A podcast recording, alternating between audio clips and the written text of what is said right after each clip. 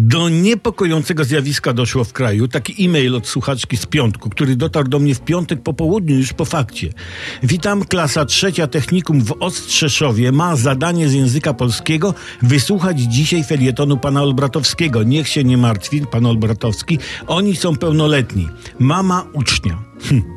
Ostrzeszów. Bardzo piękne miasto w województwie wielkopolskim. Baszta, e, odjazdowy budynek gazowni, a tu takie rzeczy. Nauczyciele znęcają się nad uczniami. Każą wysłuchiwać felietonu Wolbratowskiego. I to kto? Pani od Polaka. Zakładam, że, że to pani. Wydawałoby się humanistka. Jakież to nieprzebrane pokłady okrucieństwa mogą drzemać w osobie o proweniencji humanistycznej. Prawda? Gdyby pan od WF-u taką szykanę zapodał, to byśmy jeszcze mogli przejść nad tym do porządku dziennego. Ale z drugiej strony, trzecia z technikum w Ostrzeszowie, przyznać się, co takiego przeskrobaliście huncwoty, że babeczka od Polaka kazała wam słuchać felietonu Olbratowskiego?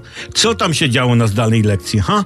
Obrazki nieskromne poszły w ruch? Czerwone błyskawiczki?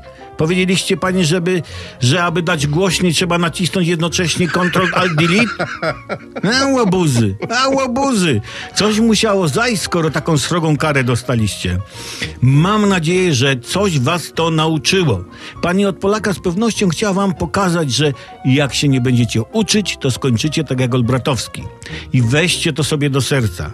No, pozdrawiam całą trzecią z technikum, panią od Polskiego, dyrekcję szkoły wraz z ciałem pedagogicznym, władze Ostrzeszowa i wszystkich mieszkańców. Bądźcie dla siebie dobrzy.